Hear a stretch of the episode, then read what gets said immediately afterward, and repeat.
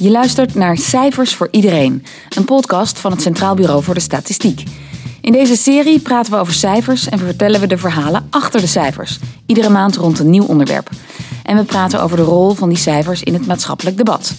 Ik ben Lisbeth Staats en het CBS heeft mij gevraagd gesprekken te voeren met de specialisten hier in huis over de cijfers die een rol spelen in de actualiteit.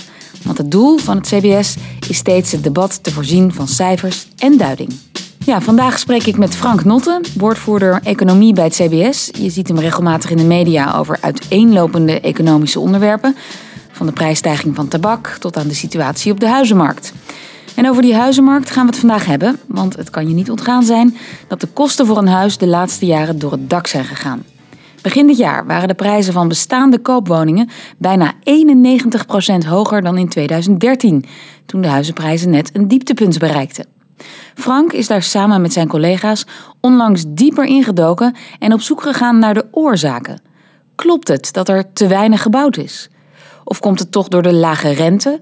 Of speelt er nog iets anders? Kortom, wat dreef nou die stijgende huizenprijzen? Welkom Frank. Dankjewel. Ja, we hebben behoorlijk wat vragen, maar laten we voordat we die proberen te beantwoorden eerst even luisteren naar een overzicht van de spanning op de huizenmarkt. Gaan wij naar de woningmarkt, want de woningmarkt is een gekke huis. In meer dan 40 jaar tijd stegen de huizenprijzen niet zo snel als in het afgelopen jaar. Ja, koopwoningen werden vorige maand gemiddeld voor 4 ton verkocht. En dat is 20,4 procent meer dan in dezelfde periode een jaar eerder. De WOZ-waarde stijgt voor het zesde jaar op rij en staat op recordhoogte.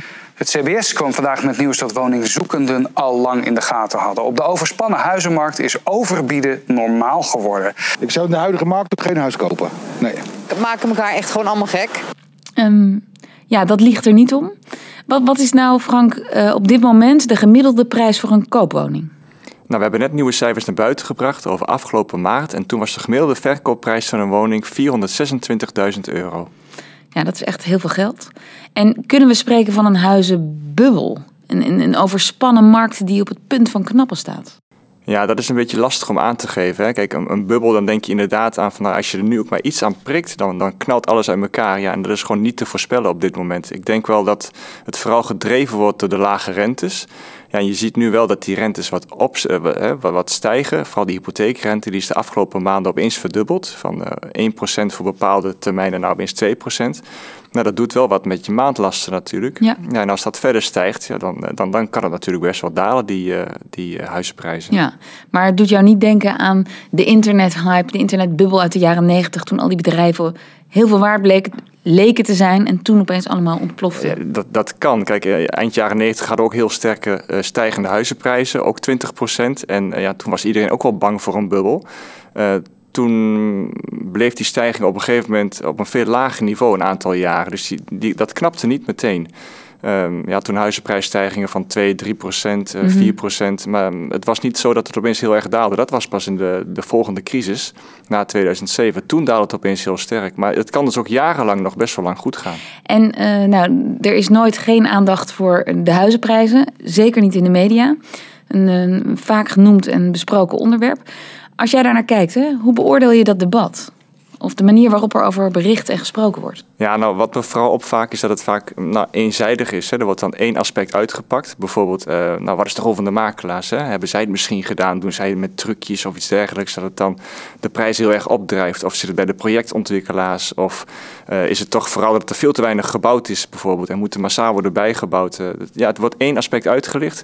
Daar wordt dan vaak een artikel of een discussie over gevoerd. En dat is een beetje cherrypicking. En wat wij vaak willen bij het CB is het complete verhaal vertellen. Dat kan ook, want wij hebben een hele bak aan cijfers. En uh, nou ja, niet alleen over bijvoorbeeld het aanbod, maar ook over demografie, over de vraag van mensen naar huizen, over de rentestanden en dergelijke. Nou ja, daarom zitten we hier. Dus uh, we, kunnen, we hoeven niet te cherrypicken, we kunnen alle oorzaken en factoren hier bespreken.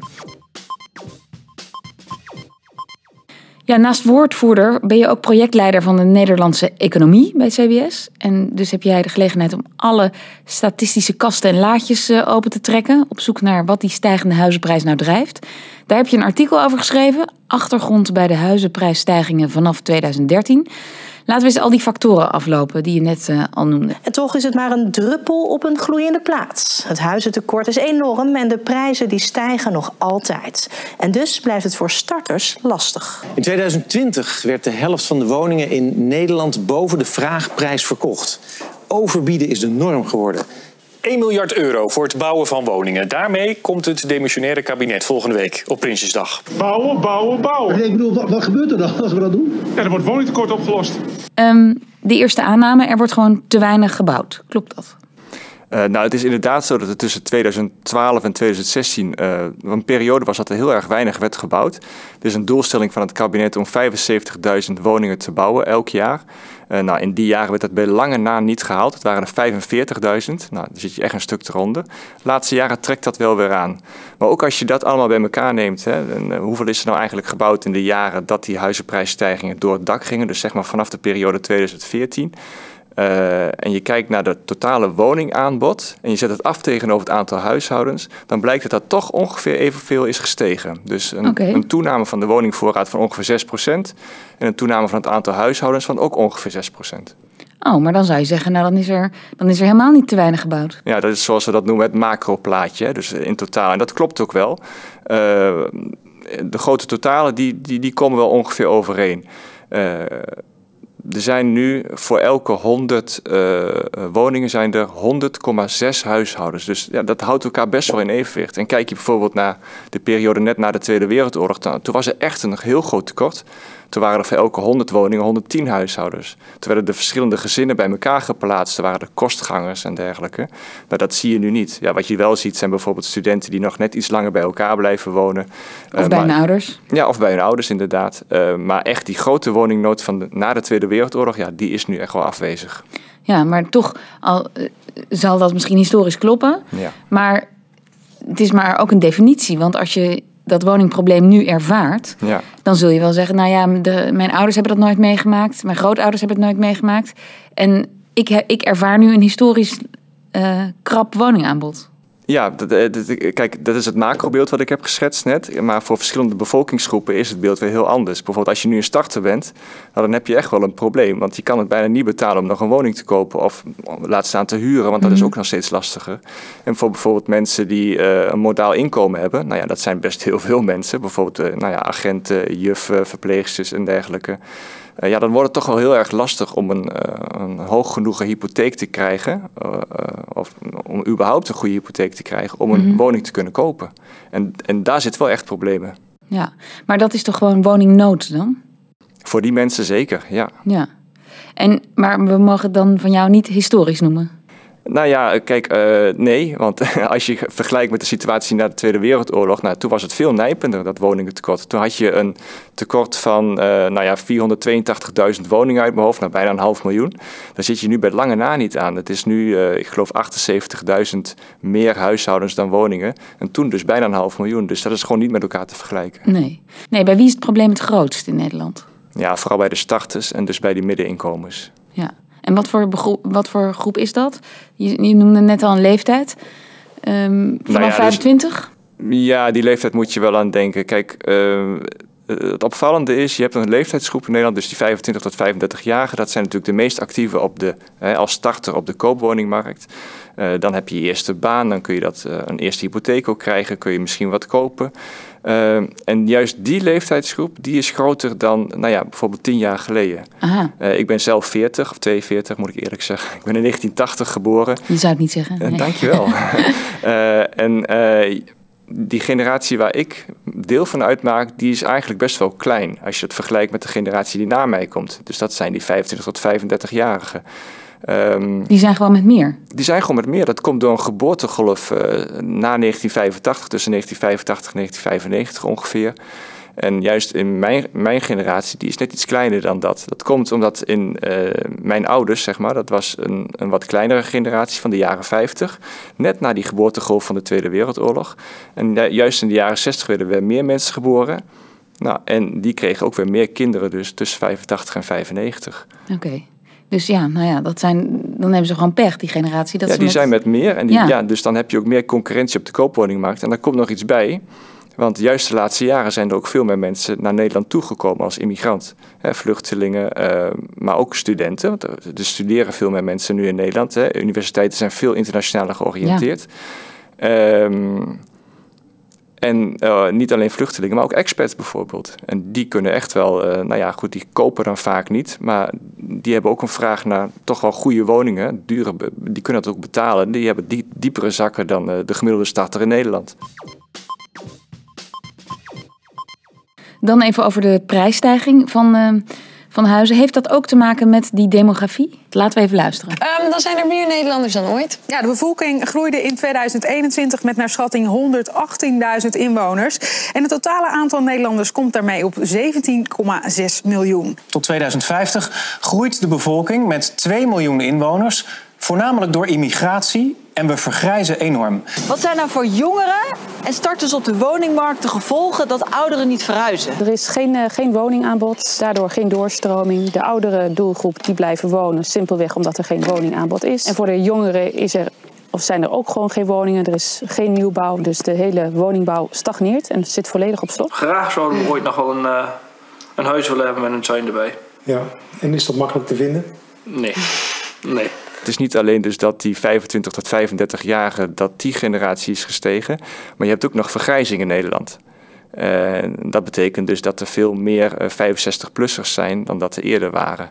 En niet alleen zijn het er meer, uh, ze blijven ook veel langer in hun eigen huis wonen. Uh, tegenwoordig wordt er veel meer opgestuurd om ze niet meteen naar een verzorgingshuis te sturen of in een bejaardentehuis. Nee, die zijn er ook niet meer. Nee, die zijn er ook niet meer. Dus de extramuralisering van de zorg heet dat. Uh, het betekent dat mensen zo lang mogelijk in hun eigen huis blijven wonen en daar ook worden verzorgd. Dus nou, die, die houden dan ook hun familiehuis waar ze jaren hebben gewoond, houden ze dan ook bezet. Dus dat is een demografische factor. En, en zou je kunnen zeggen, als je kijkt naar de ontwikkeling van de bevolking hè, in leeftijd, de demografie, zijn dan wel de juiste huizen gebouwd de afgelopen jaren? Ja, dat is wel een goede vraag. Want juist ook die, uh, die oudere mensen, dat zijn vaak eenpersoonshuishoudens. Als een partner al is overleden bijvoorbeeld. Of het zijn in ieder geval kleinere huishoudens, want ze hebben geen grote gezinnen meer. Die zijn alweer uitgevlogen. Um, en ook starters, die beginnen vaak met z'n tweeën bijvoorbeeld. En er zijn wel kleinere woningen gebouwd. Um, maar er zijn vooral ook veel grotere woningen gebouwd. En bij grotere woningen bedoel ik meer dan 150 vierkante meter. Uh, nou ja, dus die twee categorieën zijn wel gestegen. En juist die middencategorie van 75 tot 150 vierkante meter, dat is eigenlijk de typische gezinswoning die je in Nederland hebt. Ja, dat is nauwelijks toegenomen de laatste acht jaar. En waar ligt dat aan? Um, ja, dat is ook wel moeilijk aan te geven. Ik denk dat het ook wel een stukje marktwerking is in de woningmarkt. Dat het gewoon lucratiever kan zijn om wat grotere, duurdere woningen te bouwen. Um, en, en hoe zit het eigenlijk met het verschil tussen de stedelijke gebieden en de regio? Verschilt het probleem van in de provincie en in de Randstad bijvoorbeeld? Ja, jarenlang was het vooral een stedelijk probleem. Uh, en je ziet eigenlijk nog steeds wel hè, dat, dat de huizenprijzen in de stad veel hoger zijn dan uh, bijvoorbeeld in de Achterhoek, waar ik oorspronkelijk vandaan kom. als ik zie wat je daar kan kopen voor 4 ton en wat je in de Randstad kan kopen voor 4 ton, dat is echt een wereld van verschil. Leg eens uit, wat zag je op Funda? nou ja, ik kijk wel eens op Funda inderdaad. En voor 4 ton kun je daar gewoon vrijstaand wonen. En hier heb je een rijtjeshuis. Of, met hier bedoel ik dan Den Haag, Utrecht. Den Haag, Utrecht. Nou, dan ben je nog een, eh, een eh, spekkoper, denk ik. Uh, een rijtjeshuis. ja, nou inderdaad. Ja, die, die prijzen zijn nu weer verder opgelopen. Ja, dat klopt. Ja. Maar die, dat verschil wordt wel kleiner. Dus uh, tot en met 2019 zag je dat de prijzenstijgingen in de Randstad uh, een stuk hoger waren dan in de provincie, zeg maar. En na 2019, dat was al voor de coronacrisis, zag je dat ja, ja, gebieden als Groningen, dat daar de prijsstijgingen steeds hoger werden. En dat Amsterdam in dat rijtje juist naar beneden zakt. Dus daar stijgen de prijzen ook nog wel, maar een stuk minder. En uh, dan moeten we het even hebben over misschien wel het meest besproken onderwerp uh, als het gaat over de woningmarkt en de crisis. Uh, de rente. Maar de krapte op de woningmarkt heeft ook andere oorzaken. De rentestand die is historisch laag en dat heeft verstrekkende gevolgen. Lenen is dus goedkoper dan ooit. Nou, dat is goed nieuws voor huizenkopers die een relatief lage hypotheekrente kunnen krijgen. Goedemiddag, van harte welkom aan de Wolteringsweg 27 te Haarlem. De ideale starterswoning, komt u weer. Ja. Want die rente heeft een tijd lang zo laag gestaan dat heel veel Nederlanders dachten, nou, het is now or never. Ik ga nu een hypotheek afsluiten en een woning uh, kopen. Ja. Um, hoe verklaar je die, die, die lage rente? Ten eerste? Nou ja, dat is heel simpel. Dat is een beleidsmaatregel van de Europese Centrale Bank. Die willen die inflatie om en nabij de 2% houden. Uh, ze waren bang dat die inflatie te laag zou zijn. Met dat lage inflatie, nou, dan heb je risico op economische stagnatie. Want dan geven mensen het geld niet meer zo makkelijk uit. Zeker met deflatie. Dus het is voor hen heel belangrijk om die inflatie in stand te houden. En dat doen ze door uh, de beleidsrente uh, laag te houden zodat het goedkoop is om geld te lenen en dat ook makkelijk te kunnen uitgeven. En de laatste jaren is er nog een opkoopprogramma van obligaties en dergelijke bijgekomen. Mm -hmm. Ja, nou, ik hoorde al geruchten dat deze zomer misschien dan toch omhoog gaat, die rente. Ja. Maar dit was de afgelopen jaren het geval. Ja. En, en die uh, lage rente, ja, die zorgt voor goedkoop geld, zou je kunnen zeggen. Ja, dat werkt ook door in de hypotheken. Ja, en heeft dat ook um, beleggers gestimuleerd om veel op te kopen en het weer uh, duurder te verkopen of ja, te verhuren? Is, uh, ja, vooral voor de verhuurders. De particuliere verhuurders was dat een grote prikkel. Want uh, ja, ze konden hun eigen geld niet... Ja, je kan het wel op de bank zetten, maar je krijgt er gewoon niks meer voor terug. En ook obligaties opkopen met negatieve rente is natuurlijk niet zo aantrekkelijk. Dus dan kopen ze toch liever een woning om dat weer door te verhuren. En die vraag naar uh, huurwoningen die is ook groter, want de sociale woningsector, uh, de woningcorporaties, die zijn de laatste jaren bewust gekrompen. Met bijvoorbeeld de verhuurdersheffing is ingevoerd, mm -hmm. juist ook om die sector kleiner te maken. Nou, dat zorgt ervoor dat heel veel mensen uh, niet meer in een sociale huurwoning terecht kunnen. Die hebben bovendien te maken met een inkomensgrens van ongeveer 35.000 euro aan inkomen. Wat Ja. ze mogen hebben om in een sociale huurwoning te komen. Daarboven moet je naar de vrije sector. Ja, dus die worden echt bewust naar de vrije sector gedirigeerd. Nou, daar is nu ook ruimte voor dus, eh, voor particuliere verhuurders, om daarin te stappen. Ik moet nu denken aan wat je net zei, dat er met de komst van expats, die vaak veel te besteden hebben, Ja. die, die eh, hebben ook huizen nodig. Dus Nou de ja. vrije sector gaat veel naar hen. Ja, expats inderdaad, die hebben wat diepere zakken, die kunnen dat makkelijk instappen. Maar je hebt daarnaast ook te maken met studenten, met andere immigranten, seizoensarbeiders.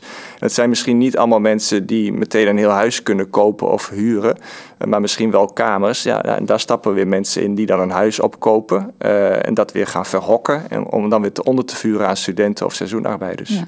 En nu met de grote stroom vluchtelingen die eh, op gang is gekomen vanuit Oekraïne, Ja. die zal voorlopig nog niet stoppen. Nee. Ehm, dat heeft ook invloed op de huizenmarkt. Kan Ja, die mensen moeten overal ergens gaan wonen uiteindelijk. Dan kijken we even naar de positie van Nederland in de rest eh, in Europa. Die lage rente geldt voor iedereen in Europa. Ja. Maar hoe kan het dan toch dat Nederland zo'n uitzonderingspositie heeft? Dat hier de huizenprijzen veel eh, sneller en hoger gestegen zijn? Eh, nou, dat heeft er vooral mee te maken dat je in Nederland een veel groter gedeelte van wat je woning waard is mag lenen als hypotheek. Eh, als je meer geld mag lenen eh, en, en de rente is veel lager, nou ja, dan, dan, dan, scheelt dan kun je ook meer bieden uiteindelijk voor een huis. En dat is wat er in Nederland is gebeurd. Ja. En heeft dat dan ook te maken met de demografie waar we het eerder over hadden? Ja, dat speelt dan ook nog wel mee. Eh, die problemen waar we het net over hadden, dat oudere mensen hun eigen huis langer bezet houden omdat ze niet naar een verzorgingstehuis gaan.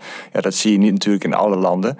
Eh, ik weet niet precies wat daar eh, de gewoontes zijn. Hè. Bijvoorbeeld in Spanje weet ik wel dat mensen niet ehm, eh, massaal naar eh bejaardentehuizen worden gestuurd. Dat heeft nooit echt zo gespeeld. Maar dat soort problematiek en ook die immigratie in Nederland en die geboortegolf van de jaren 90, ja, dat zijn wel Nederlandse fenomenen. Ja, die hebben invloed op onze woningbehoeften. En corona, heeft dat er nog mee te maken? Ons coronabeleid? Uh, ja, zeker. Ja, nee, kijk, Nederland was natuurlijk behoorlijk ruimhartig met de steunverlening. Dat kon ook omdat onze staatsschuld uh, best wel laag was. Dus Nederland had zeg maar diepe zakken om te helpen. Uh, dat heeft ervoor gezorgd dat mensen massaal hun baan hielden. Er waren geen, was niet veel faillissementen, de werkloosheid liep niet op. Dus mensen hebben best een hoge bestaanszekerheid gekend, ook tijdens de coronacrisis. Ja. Waardoor ze zich ook zeker voelden om gewoon te blijven bieden op die huizenprijzen. En dat of dreef, op die huizen. En dat dreef de prijs omhoog. Dat, ja, precies. Die enorme vraag. Ja. ja. En wat is het verband met de energiecrisis bijvoorbeeld? Uh, ja, energiecrisis bedoel je dus die hoge prijzen van energie. Nou, die komen vooral uh, door de oorlog in de Oekraïne. Uh, dat speelde daarvoor ook al wel een beetje met de onrust met Rusland. Europe, Russisch gas wat steeds duurder wordt. Nou ja, goed, dat werkt wel door in de inflatie. Die is -hmm. nu bijna 10% in Nederland. Uh, ja, en dan is het de vraag of het verstandig is om die rente zo laag te houden van de Europese Centrale Bank, wat ze tot nu toe gedaan hebben. Uh, ze gaan nou wel het opkoopprogramma van staatsobligaties staan ze, gaan ze afbouwen. Uh, ze hinten er ook al wel op dat die rente misschien verhoogd kan worden. nou ja, als dat gaat gebeuren, dan zal die hypotheekrente ook hoger kunnen worden. En als dat gebeurt, ja, dan is die betaalbaarheid van woningen komt dan wel in het geding. Nou, dit is een, een draak met heel veel koppen. Hoe gaan we dit oplossen, Frank? Dan mag ik het zeggen. Nee, dat, is, uh, dat is lastig om, om op te lossen. Ik denk dat je het beste kan kijken naar waar zitten de grootste bottlenecks. Ja, en dan kun je daar met een oplossing proberen te komen. Nou, en wat is de grootste bottleneck wat jou betreft? Nou, ik denk uh, twee factoren die van belang zijn. Dat is dus dat je als starter er bijna niet meer tussenkomt. Uh, en de andere bottleneck is dat, dat er gewoon heel veel middeninkomens zijn die dat niet meer kunnen betalen. Dus die zou je moeten kunnen helpen. En dat valt vaak samen, hè? die leeftijd en dat middeninkomen. Ja, zeker. Ja, dat klopt. Ja. En, en dan is het niet de oplossing om te zeggen van nou, dan moeten we net als na de Tweede Wereldoorlog uh, honderdduizenden extra woningen gaan bouwen. Hè. Dat is uh, zeg maar wel heel erg grof geschud. Uh, ik denk dat de oplossing wat dat betreft misschien meer ligt in maatwerk voor bepaalde doelgroepen die er nu heel moeilijk tussen komen. Ja.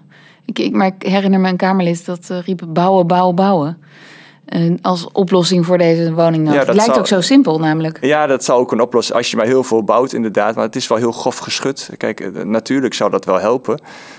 alleen ja, je hebt ook te maken met andere dingen. Zoals bijvoorbeeld die stikstofproblematiek. Kan het allemaal wel? Kun je wel honderdduizenden woningen bouwen? Heb je daar wel genoeg personeel voor ook in de bouw? En, uh, ja, en kun je het wel betalen? Ja, van alles speelt mee wat dat betreft. En, en je zei net, ja, maatwerk zou dan moeten. En, en hoe ziet dat eruit? Um, nou ja, wat ik mezelf herinner, bijvoorbeeld uit de jaren tachtig van mijn ouders, toen die een huis ko kochten met een middeninkomen, uh, die kregen bijvoorbeeld subsidies. Hè. Toen de premie A, premie B woningen. Ik weet niet eens precies wat het verschil mee is, maar het kwam erop neer dat die heel goedkoop een eigen woning kunnen, uh, konden kopen. Dat gebeurde toen heel veel. Nou, dat gun je eigenlijk iedereen, dat je op die manier nou ja, een fijne tweede een kap ergens kan kopen. Uh, zonder dat je meteen torenhoge schulden aan hoeft te gaan. Dus dat zou gewoon weer terug kunnen komen? Uh, ja, kijk, dat zijn natuurlijk uiteindelijk politieke beslissingen. Uh, daar gaan wij niet over. Maar ik, nou ja, goed, als je ziet dat het toen in ieder geval heeft gewerkt, vind ik het wel een interessante oplossing. Ja. En als je dit onderwerp bekijkt, hè, we mogen het van jou niet historisch een historische woningnood noemen. Vind je het wel gerechtvaardigd om dit een woningcrisis te noemen? Uh, ja, dat vind ik heel lastig. Bij een woningcrisis dan denk ik eerder aan dalende prijzen. Mensen die dan met hun woning echt sterk onder water komen te staan, met grote restschulden achterblijven. Uh, ja, dat vind ik van een hele andere uh, orde van grootte qua crisis dan wat je nu hebt. Als je echt een, ho een hoge schuld hebt en je woning niet meer kan verkopen, ja, dan zit je toch wel in een ander type misère dan wat je nu hebt, dat je er gewoon niet tussen kan komen. Is wel vervelend, maar is er een ander type vervelend dan, dan wat je acht jaar geleden had. En hoe zou je het wel noemen? Uh, ja, gewoon een sterk oververhitte woningmarkt. Uh, ja, waar veel mensen ook wel last van hebben. Dankjewel. Graag gedaan. Dit was Cijfers voor Iedereen, de podcast van het Centraal Bureau voor de Statistiek. Iedere maand rond een nieuw onderwerp.